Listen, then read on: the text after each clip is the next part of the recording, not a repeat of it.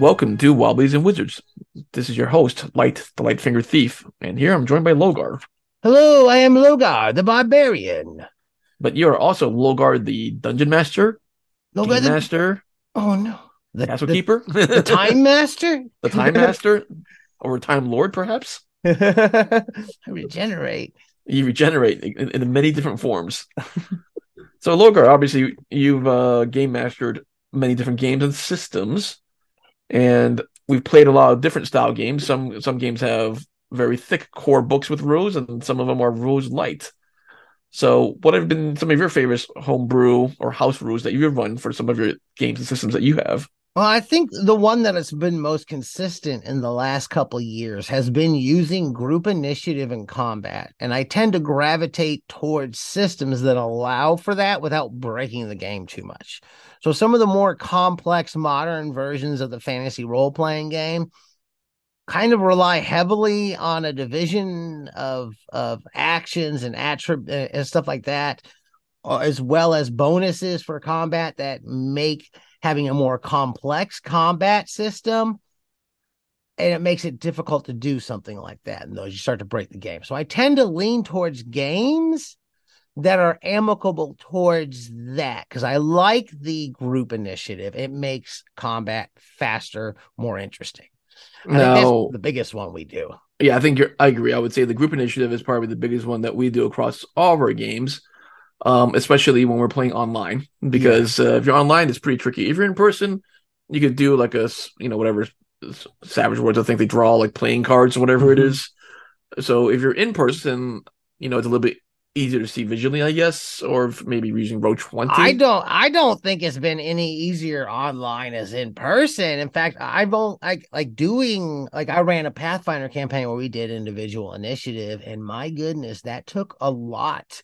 And when I discovered doing individual or group in- initiative, it, it it really took away from a lot of the bookkeeping right. stuff like that going on. And and it was easier sitting at the table saying, okay, the pointing around the table and everybody could see physically where they're sitting, as opposed to online where you're not necessarily sitting by each other responding Not to that. not physically in the same order, right? Yeah. Because we're just all like uh, Brady Bunch windows. yeah. So uh, sometimes those windows I think pop up in different different Orders. configurations Yeah. depending on what app you're using to game at times. Right. So it gets a little confusing for me online more so than in person. So I think Yeah. that's the biggest one. I like I think my other one that I use that I use in my games is that kind of weird little easy quick luck roll when people ask about things I'll have them roll a 20 if it's high or low I'll have them roll high or low under it right. to see if whatever they're asking me is there. Um, are there any house rules that you use regularly when you're running? Yeah, I mean, I I like using it would be equivalent of like a hero point or fate point or inspiration points, I guess, depending what Mhm. system or genre that you use. So some systems do have that mechanic built in. So like 5e has whatever inspiration points, fate has fate points. So I do like using that concept. I think um, Savage Worlds uses bennies. Mhm. Um, and and there's I don't know if Palladium has an equivalent to hero points or No, I don't. I've or- never seen anything like that in Palladium. um, but anyway, so I like using that in the game if it's not already built in as part of it. Yeah. So um, I think that allows players to have an out if some bad shit really happens. I've not done a lot with that except outside of using them when you run your games, to be honest, is the time I've done that the most. right. So I like them just because you know it, it makes it a little bit more amusing and narrative. If you say, okay, I'm going to spend whatever a hero point, fate point, inspiration point. Well, describe to me what crazy shit you want to do with this hero point. So I, I I think that oh, so I've been playing for a while. Yep. And I think that most games that I play are heavily house ruled, even if it's not like this is the explicit house rule. Like early on coming into gaming, I didn't understand a lot of the rules a lot of the time. So we kind of house ruled it just to get started. right. Well, sometimes you know you don't want to read through like a 900 page book, so you're like, uh, we'll just get started with what we're familiar with and go from there. yeah. So um, I have a question for you, Logar. Then, so obviously we've played a lot of different systems.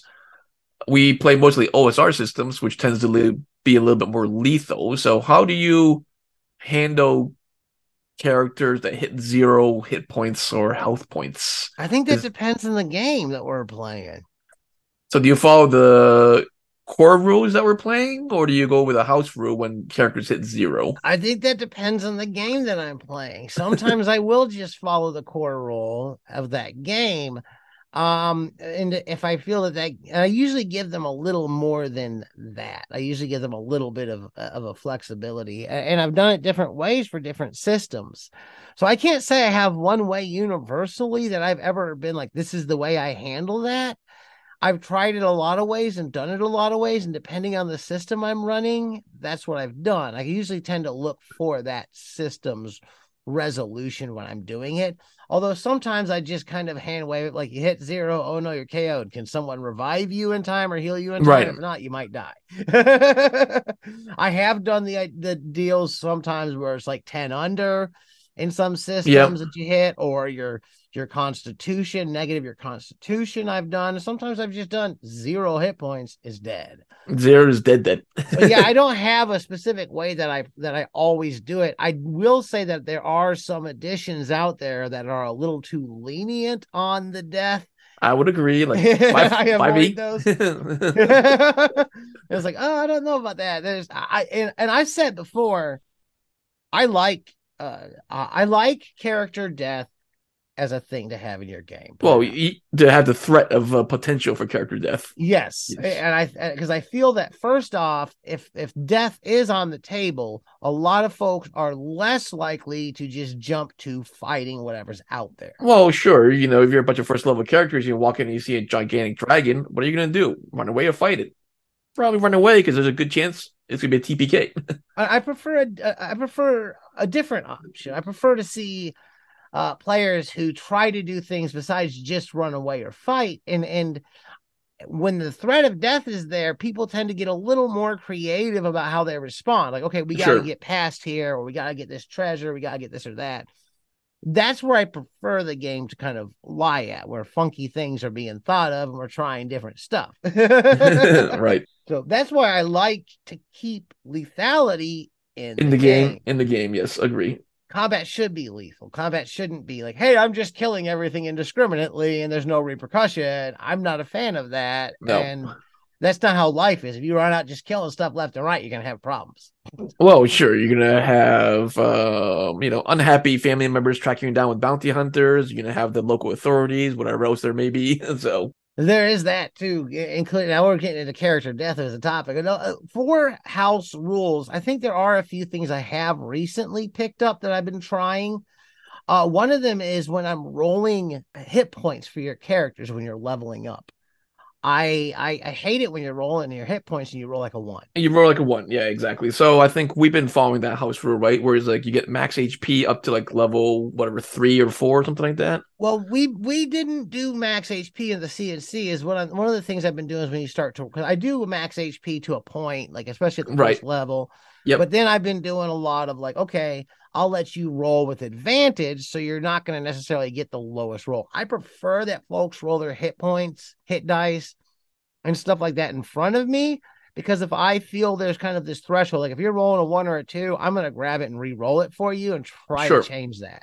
But if you do I- it with advantage, you get a second chance, though, right? Yeah, so doing it with advantage has been what I've been doing a lot lately for leveling up for hit points. I like that. I don't use a lot of the advantage mechanic because I'm not really a fifth edition player, but discovering its use in some of the games I've been picking up, like, yeah, this could be good here and there. I think for hit points, keeping your characters alive.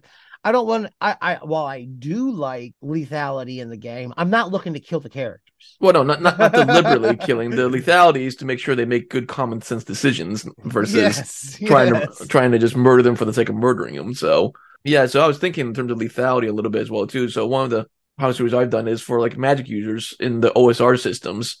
If we start a brand new game and everyone's at level one, I'll usually start the magic user at level two so they don't instantly die. I will say that also those magic users got pretty powerful overall compared to the rest of the group. Well, yeah, what- Once they hit level four, level five, they become tanks.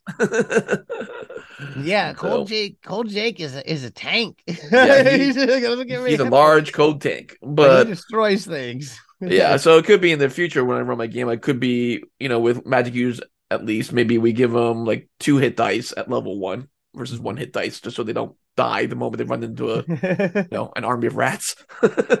Well, I and I don't I I'm, I have less of a problem of having a a low hit point type character in as a player. I've done quite a few. Um I don't necessarily need my character to be a tank, especially considering I tend to try to avoid the fighting stuff a lot of times. Yeah. so other things i don't think every character is necessarily made to be taking hits uh, no try, no. that idea of trying to keep your magic user safe is a very real thing for a reason. It's got its foundation in how the game works. Yeah keep that sure. magic user safe.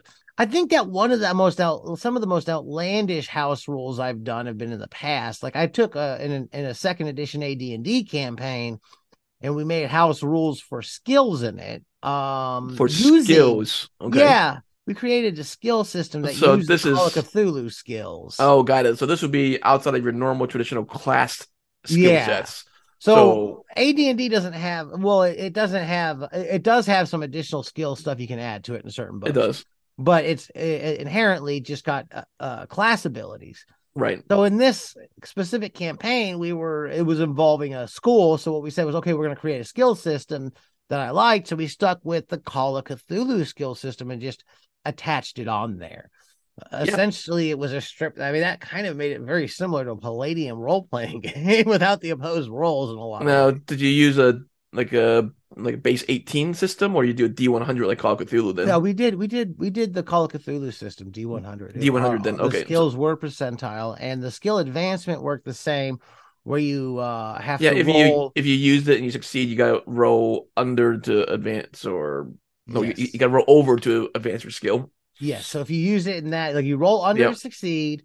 Now after the end of the game, if you use that, you have to roll over, over to advance it. Successfully yeah. roll over, you add a D10.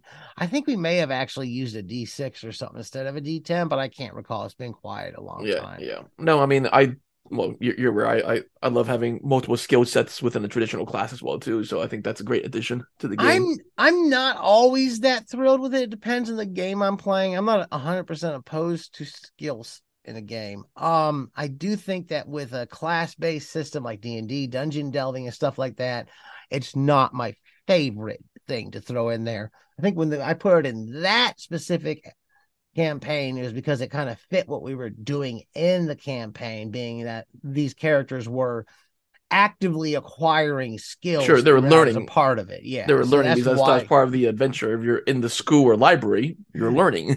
yes, so that was kind of why that was attached there, and I normally wouldn't have done that, but it worked.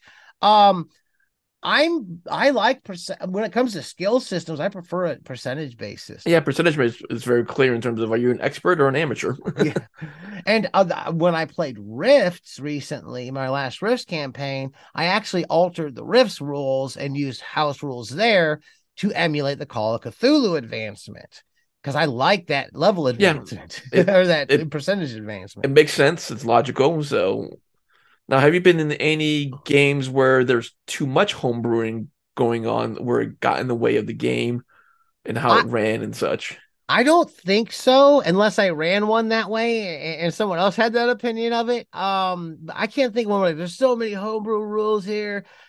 I've normally found that most of the time people are doing so just to keep the game running. The games are very organic. It's a it's a very social thing. It, it's our interaction making this happen and quick judgment calls. So a lot of times things I don't think would fall under house rules by most people's minds, but probably are. well, yeah, yeah, that that's true. I guess the like you said, the judgment call is for the situation, which I guess would translate to house rules because you're not going by the traditional core book. Yeah, rules as they're laid out, so it would be considered a you know house or homebrew type of rule.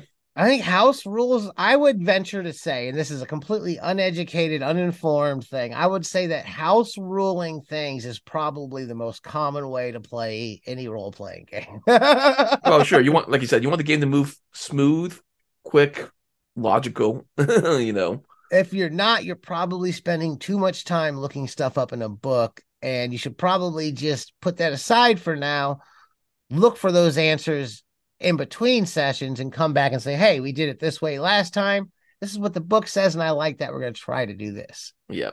So how about for like say uh critical hits for like not 20 hits? I usually do a critical. So like that's the one thing that's a house rule thing. Like like like critical hits and critical failures at a D uh a 1 on a 20 or a 20 on a 20 usually results in something like that.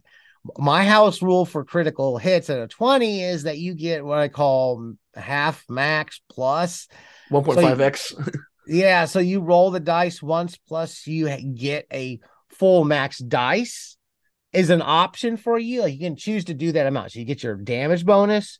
You Yep. get a full roll. Like I say, you have a D8 for damage. You get a full eight plus your damage bonus, and you still get to roll your D8 for damage dice. And you can also choose to do as much damage as you want, less than that. If you want to do one point of damage, okay, because you did so well, you critted, you have control of that situation Control of the shot. Yep. is the idea behind that. So if you don't really want to kill them, you're trying to do whatever, then you have that option to say, "Oh, I didn't actually do damage. I just managed to disarm them." So I give a lot of liberty to what Right. the yeah, when you roll a 20, it's a lot of liberty and you can do one of the things I hate is when you roll the damage after doing good and you roll a one, it's like, oh well, that sucks. If you roll two eight-sided dice, you roll two ones, oh that sucks. I did so that's why I do the half max damage thing that Right. I do. Makes sense. And I know that um, we always enjoy critical fumbles as well too. And some games do have critical fumble tables like DCC and Hyperborea. And then uh, I think other games I've bought like critical fumble card decks. Do you have a crit fumble deck? I got a crit fumble and a crit uh, uh uh, the other a, a natural 20 deck for uh Pathfinder first edition Paizo's. I I have, have the those. 5e one, I think. I do not have those ones. But we're coming we're coming way up on time. We're going to we're to do this for Luckily it's a daily podcast. Do you have any other uh, house rules you want to drop before we sign off? Uh, nope, nope, nope. If you've enjoyed what you've heard here today, give us a positive review wherever you're listening. You can find us on Facebook, search Wobblies and Wizards. Wobbliesandwizards.com is our blog. I'm on Twitter at Logar Hale Crom. We're on Patreon. We could really use support. Patreon.com backslash Wobblies and Wizards. And as always, keep those dice rolling. Roll them with whatever rules you want to play with.